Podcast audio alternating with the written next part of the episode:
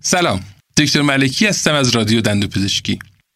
توی یه کار جدید می‌خوایم بعضی وقتا با هم یک کتاب بخونیم. توی این کتاب یه سری نکات مدیریتی هست که قرار طرح مسئله کنیم کتاب رو بخونیم و ببینیم بر اساس اون کتاب می‌تونیم مسئلهمون رو حل کنیم یا نه.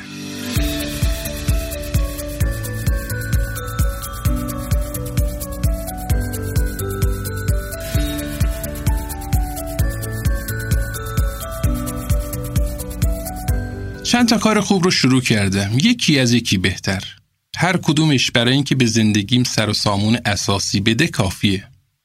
دارم همزمان پیش میبرمشون. درسته که خیلی وقت گیرن و دیگه به هیچ کار دیگه ای نمی‌رسم. ولی من بلدم برنامه ریزی کنم. برای هر کدوم از این کارها جوری وقت بذارم که همه با هم به نتیجه برسن. شیش ماه این بد میگذره. اذیت میشم. ولی بعدش دیگه راحتم و حالشو می‌برم. خیلی از ماها تو این دام افتادیم و چند سال از زندگیمون رو بدون اینکه موفقیت خاصی به دست بیاریم از دست دادیم.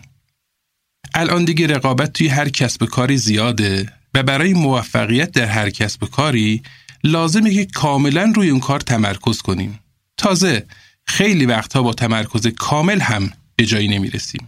امروز قراره یک کتاب خیلی کاربردی رو با هم مرور کنیم به اسم آن یک چیز نوشته گری کلر و جی پاپاسان که آقای حسین خدادادی اون رو ترجمه کرده و نشر آموختم چاپش کرده. شاید از دل این کتاب تونستیم راه حلی برای این مشکلمون پیدا کنیم.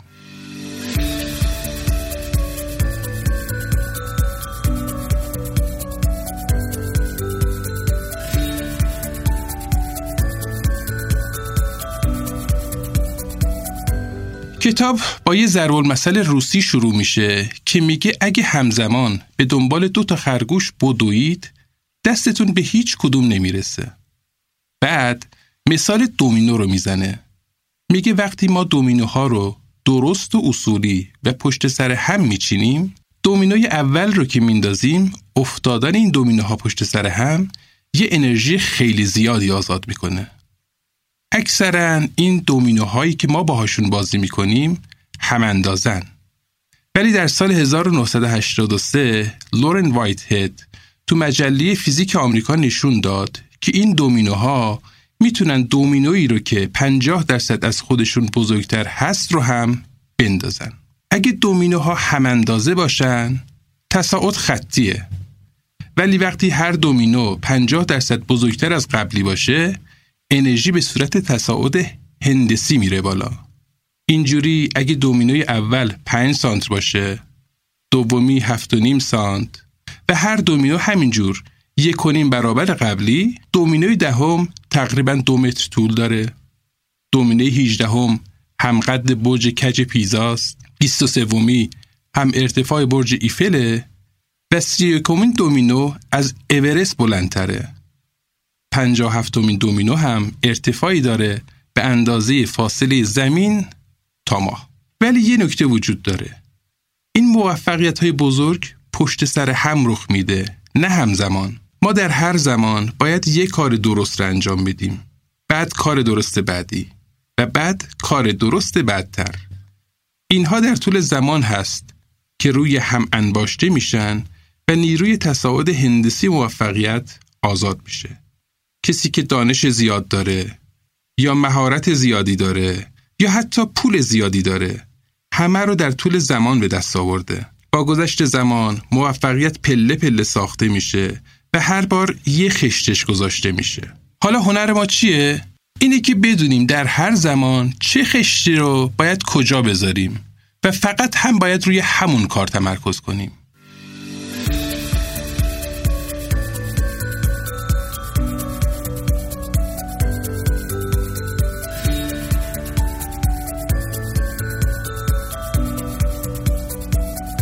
کتاب آن یک چیز سه تا بخش داره. بخش اول با یه نقل قولی از مایک تواین شروع میشه که چیزی که آدم رو دچار دردسر می‌کنه بی اطلاعیش نیست بلکه چیزهاییه که به صحتشون اطمینان داره در حالی که درست نیستن. یه سری بدیهیات توی ذهن ما شکل گرفتن و توی تصمیم گیری های ما تأثیر زیادی می‌ذارن. اونقدر هم اینها رو شنیدیم که دیگه به درستی اونها شک هم نمی کنیم. مثلا شنیدیم که اگه قورباغه رو تو آب داغ بندازیم زود میپره بیرون. ولی اگه بندازیمش توی آب سرد و آروم آروم دما رو زیاد کنیم قورباغه تا لحظه مرگش از جاش تکون نمی‌خوره. و خب این یه دروغه. یا شنیدیم که اگه خیار رو از تهش بخوریم دیگه ته خیار تلخ نمیشه. ولی من خودم امتحان کردم. این هم دروغه. حالا اگه بر اساس این فرضیات اشتباه بخوایم تصمیم بگیریم و هدف گذاری کنیم خب معلومه که به هدفمون هم نمی‌رسیم کتاب توی این بخش شیش دروغ مهم رو که بین ما و موفقیت فاصله میندازن معرفی می‌کنه و راجع به اونها توضیح میده. این شیش تا دروغ چیا هستن؟ یک همه چیز به یک اندازه اهمیت داره. دو چند تا کار رو همزمان انجام بدیم. سه زندگیمون باید منظم باشه. چهار اراده از همه چیز مهمتره. پنج زندگی باید متعادل باشه. و دروغ ششم بزرگ بده بریم سراغ دروغ اول که میگه همه چیز به یک اندازه اهمیت داره می‌خوام یه مثال از مدرسه بزنم که هم خودمون تجربهش کردیم و هم بچه هامون الان که نمره ها کیفی شده و مثلا بیشتر از نصف کلاس خیلی خوب می‌گیرن قبلا هم که نمره ها کم می بود مثلا دو نفری که 19 می گرفتن استعدادشون یادگیریشون مثل هم بود؟ درسایی که میخوندیم به یه اندازه برام مهم بودن؟ اونقدی که ریاضی یا زبان برام مهم بودن عربی یا جغرافی هم مهم بود؟ معلومه که نه. حالا چطوری باید تصمیم بگیریم که الان کدوم کار رو باید انجام بدیم؟ بچه که بودیم اغلب کاری رو می‌کردیم که وقتش رسیده بود. مثلا به همون می‌گفتن الان وقت صبحونه است. یا وقت مدرسه رفتنه؟ یا وقت انجام تکالیفه؟ بزرگتر که شدیم کمی به همون آزادی دادن. مثلا گفتن می‌خوای بری بیرون بازی کنی اشکالی نداره. فقط قبل از شام باید تکالیف مدرسه رو انجام بدی. و حالا دیگه بزرگ شدیم. خودمون باید تصمیم بگیریم چه کاری رو و کی انجام بدیم.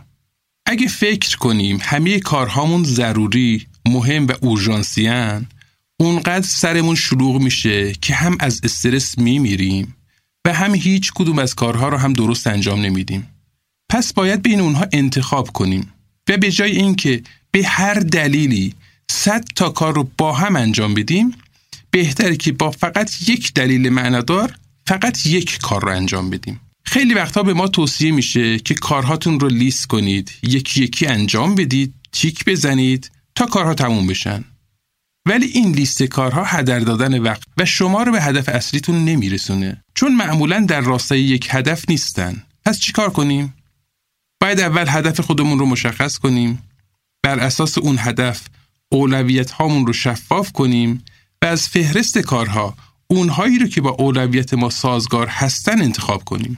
اینجوری از فهرست کارها می‌رسیم به فهرست موفقیت و این فهرست موفقیت که ما رو به نتایج درخشان میرسونه یک اصل خیلی معروف داریم در مدیریت به اسم اصل پارتو چی میگه؟ میگه 80 درصد نتایج ما حاصل فقط 20 درصد فعالیت های ماست و 80 درصد بقیه کارهامون فقط در حد 20 درصد به ما خروجی میدن. اصل پارتو میگه 80 درصد درآمد ما از 20 درصد مشتریامون به دست میاد. و 80 درصد سودی که داریم فقط از 20 درصد سرمایه گذاری هامونه. این یعنی چی؟ یعنی اینکه باید اون 20 درصد های طلایی رو پیدا کنیم و تمرکزمون رو بذاریم رو اونها خب این حرف که جدید نیست ولی این کتاب حرفش چیه؟ میگه اصل پارتو رو تا ته ادامه بدین یعنی به 20 درصد اکتفا نکنین تو این 20 درصد هم 80 درصد غیر مهم رو بذارین کنار و فقط رو 20 درصد طلاییش تمرکز کنین. و اونقدر این سیکل رو ادامه بدین که تشخیص بدین آن یک چیزی که الان باید انجام بدین کدومه.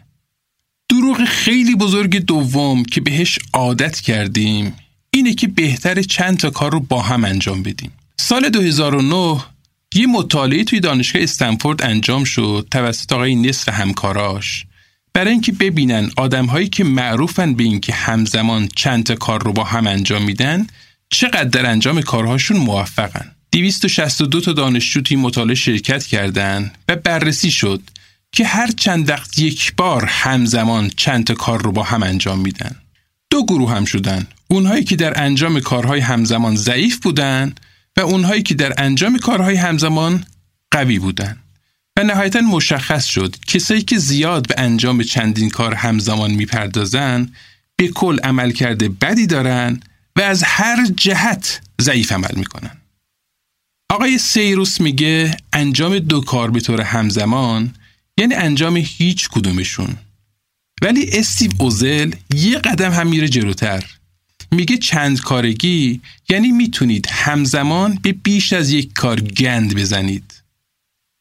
این نیست که ما نمی‌تونیم دو تا کار رو همزمان انجام بدیم. موضوع اینه که نمی‌تونیم در آن واحد روی هر دو تا موضوع متمرکز بشیم و نتیجهش چیه؟ پایین اومدن کاراییمون.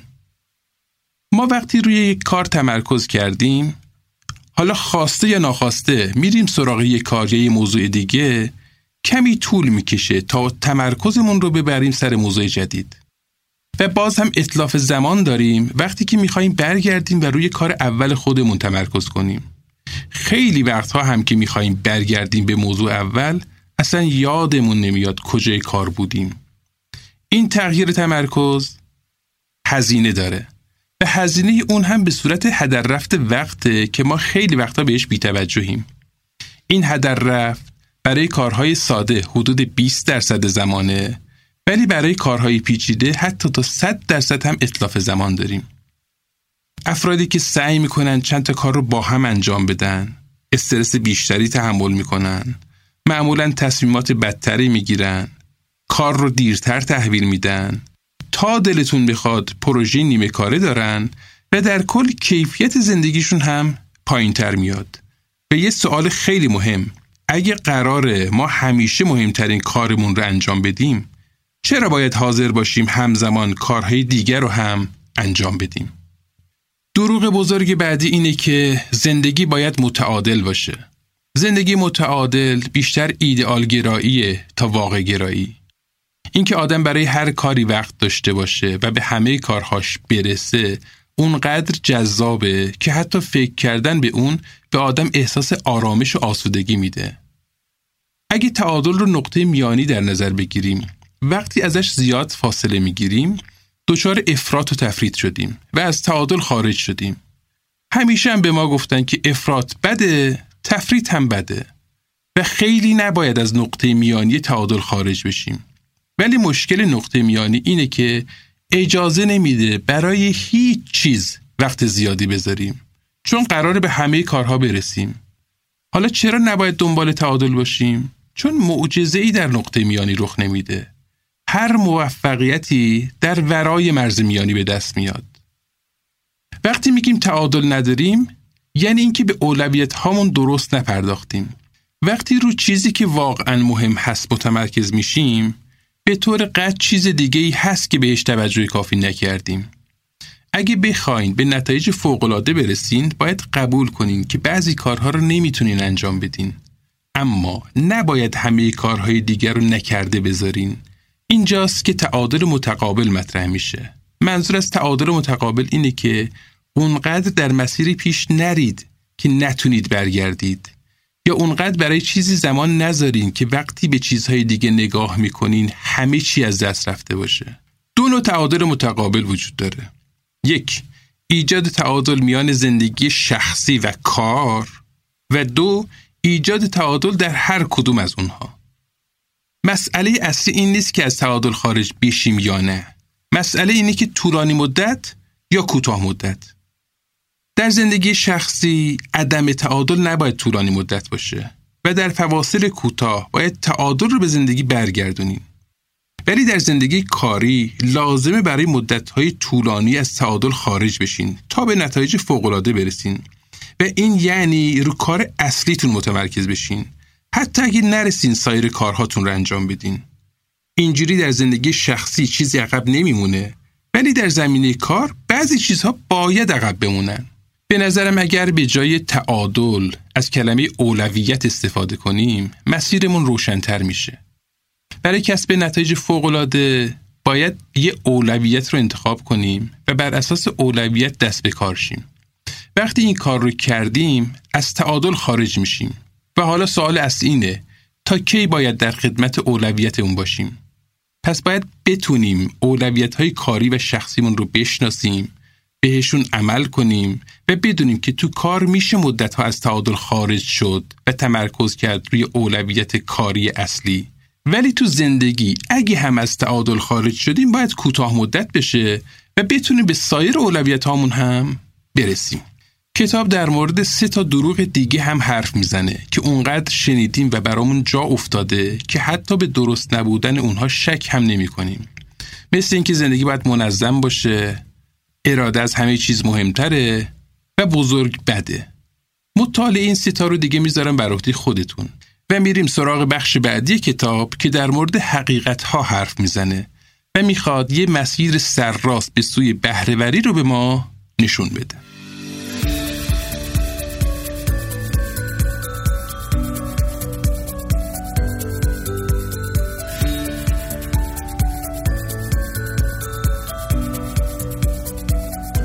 نویسنده ها این بخش رو هم با یه نقل قول خیلی معروف شروع می‌کنن که میگه همه تخم مرخاتون رو تو یه سبد نذارین و به شدت بهش میتازن.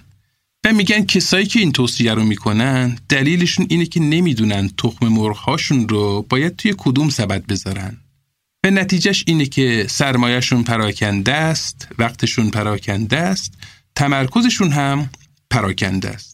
و تأکید می‌کنن راه درست اینه که همه تخم مرغاتون رو توی یه سبد بذارین و بعد مراقب اون سبد باشین. و حالا سوال اینه از کجا بدونیم تخم مرغهامون رو باید توی کدوم سبد بذاریم؟ و جوابشون این که با پرسش تمرکز بخش. یه ضرب المثل چینی هست که میگه راه هزار فرسخی با قدم اول شروع میشه. پس باید مراقب قدم اول باشیم. پرسش تمرکز بخش کمک می‌کنه که گام اول رو اشتباه بر نداریم. بله درست شنیدین. نویسنده ها میگن باید دنبال پاسخ طلایی نباشین. باید دنبال پرسش تمرکز بخش طلایی بشین. چون سوال درسته که جواب درست رو پیدا می‌کنه. و حالا این پرسش تمرکز بخش چیه؟ این پرسش اینه. اون یه کاری که می‌تونم بکنم چیه؟ کاری که اگه انجامش بدم همه چیزهای دیگه آسونتر یا غیر ضروری میشن. این پرسش ظاهرا خیلی ساده است ولی هم نقشه راه کلی به ما میده و هدف رو مشخص می‌کنه و هم گام اول رو به ما نشون میده که الان باید روی چه چیزی متمرکز شیم. نه تنها میگه کدوم سبد رو برای تخم مرغ هامون باید انتخاب کنیم بلکه قدم اول مسیر رو هم نشونمون میده. و این پرسش یک بار برای همیشه هم نیست. بلکه تو هر مرحله باید این سوال رو بپرسیم اولویت رو مشخص کنیم و بعد بریم سراغ گام بعدی و دوباره اولویت بندی کارها. اینجوری عادت می‌کنیم. همیشه مهمترین کارمون رو انتخاب کنیم و تمرکزمون رو بذاریم روی اون کار. حالا بذارین یه مقدار این سوال رو تحلیلش کنیم. قسمت اول سوال چی بود؟ اون یه کاری که می‌تونم انجام بدم چیه؟ روی دو تا کلمه هم تاکید داره. اون یه کاری که میگه یه کار نه چند تا کار. پس فقط باید یه کار رو انتخاب کنیم. تأکید دومش هم روی کلمه می‌تونم انجام بدمه. نمیگه باید انجام بدم. نمیگه کاش انجام بدم. میگه می‌تونم انجام بدم. یعنی کاری رو انتخاب کنین که انجامش براتون امکان پذیر باشه. قسمت دوم سوال چی بود؟ طوری که اگه انجامش بدم یعنی چون قراره بعد از انجام اون کار اتفاق خیلی مهمی بیفته پس وقت بذارین و اون یک کار رو پیداش کنین. و تو قسمت سوم یه شرط می‌ذاره برای اون کار. اون یک کار باید بقیه کارها رو آسونتر یا غیر ضروری بکنه. با این سال قراره که ما دومینوی اول رو پیدا کنیم و بندازیمش. اگه این یک کار رو انجام بدین هر کار دیگه که می‌شد انجام داد. یا تلاش کمتری لازم داره یا اصلا غیر ضروریه. کتاب میگه اگه چند بار این پرسش تمرکز بخش رو تمرین کنین و بهش عمل کنین به قدرتش پی می‌برین و دیگه می‌تونین محدودش نکنین به کسب کار و تو جنبه های مختلف زندگی هم ازش استفاده کنین. جوری که بشه یه عادت قوی براتون تو همه جنبه های زندگی. مثلا از خودتون بپرسین اون یه کاری که می‌تونم برای امور مالیم انجام بدم چیه؟ اون یه کاری که می‌تونم برای رابطه با همسرم انجام بدم چیه؟ اون یه کاری که می‌تونم برای سلامت جسمیم یا تو زندگی شخصیم انجام بدم چیه؟ که انجام اون سایر کارها رو آسونتر یا غیر ضروری می‌کنه. کتاب میگه اگه به این پرسش عادت کنین همه قسمت های زندگیتون خوب پیش میره و در واقع به موفقیت عادت می‌کنین. پرسش تمرکز بخش اولا کمک می‌کنه بفهمیم درباره مسائل مهم زندگی چی می‌خواهیم و بعد هم کمک می‌کنه بدونیم چی کاری رو باید بکنیم تا به اهداف و خواسته هامون برسیم. پس موفقیت شد دو تا گام. اول سوال عالی بپرسیم و دوم دنبال جواب عالی باشیم. سوال عالی هم دو تا ویژگی مهم داره. اولا باید بزرگ باشه که خودمون رو مشغول کارهای کوچیک نکنیم و دوما باید مشخص باشه، قابل سنجش باشه و هیچ ابهامی نداشته باشه. بذارین یه مثال بزنم. می‌خوام سود مطب ده درصد بیشتر بشه. این یه هدف کوچیکه ولی دو برابر کردن سود یه هدف بزرگه. اینکه برای رسیدن به سود مورد نظر زمان بذاریم هدف ما رو مشخص می‌کنه. قرار این دو برابر کردن سود کی اتفاق بیفته؟ دو ماه بعد، دو سال بعد، ده سال بعد. پس شاید سوال عالی این باشه که چی کار می‌تونم بکنم تا سود مطب تا شیش ماه آینده دو برابر بشه. این هدف بزرگ مشخص ابهام توش نیست و بعد از شیش ماه هم میشه فهمید بهش رسیدیم یا نه حالا بریم سراغ پاسخ عالی جوابی که ما به سوال مهم میدیم سه حالت داره یا شدنیه یا نیازمند تلاشه یا احتمالی. جواب شدنی یعنی اینکه لازم نیست کار خاصی بکنیم و با همین دانش و تجربه فعلی هم از پس کار برمیاییم. جواب نیازمند تلاش یعنی هنوز در حد توان ما هست. حالا ممکنه در انتهای حد توان ما باشه و با کمی تحقیق و مطالعه و تلاش می‌تونیم از پسش بر بیاییم. بالقوه قابل انجامه. ولی بالفعل شدنش بستگی داره به میزان تلاش ما و پاسخ احتمالی همونی که افراد خیلی موفق دنبالشن افراد خیلی موفق کاری به جوابهای دم دستی و شدنی و نیازمند تلاش ندارن. اونها همه احتمالات رو در نظر می‌گیرن، ایده پردازی و روی پردازی می‌کنن و دنبال یک راه کشف نشده جدید میگردن. این آدما به ماشین و دوچرخه و کشتی راضی نمیشن. دنبال پروازن. اینا دنبال تسکین درد و مداوا نیستن. میرن سراغ پیشگیری و واکسن. پاسخ عالی لزوما یک پاسخ جدیده. پاسخ عالی یعنی پریدن از روی همه پاسخهای موجود به امید یافتن پاسخی نو و بهتر. تو دو مرحله هم انجام میشه. در گام اول میریم ببینیم قبل از ما چه مسیدهایی رو رفتن و نتیجه چی شده. این یعنی باید به علم روز مسلط باشیم. ولی این تازه اول کاره. گام دوم اینه که یه قدم بریم جلوتر. یا یه مسیر جدید پیدا کنیم یا همون مسیر آدمای موفق قبلی رو ادامه بدیم و ارتقاش بدیم اینجاست که معجزه اتفاق میفته این مسیر چالش برانگیزه دردسر زیاد داره باید خودمون رو تغییر بدیم ولی خب برای کسایی که دنبال پاسخ عالی هستن ارزشش رو داره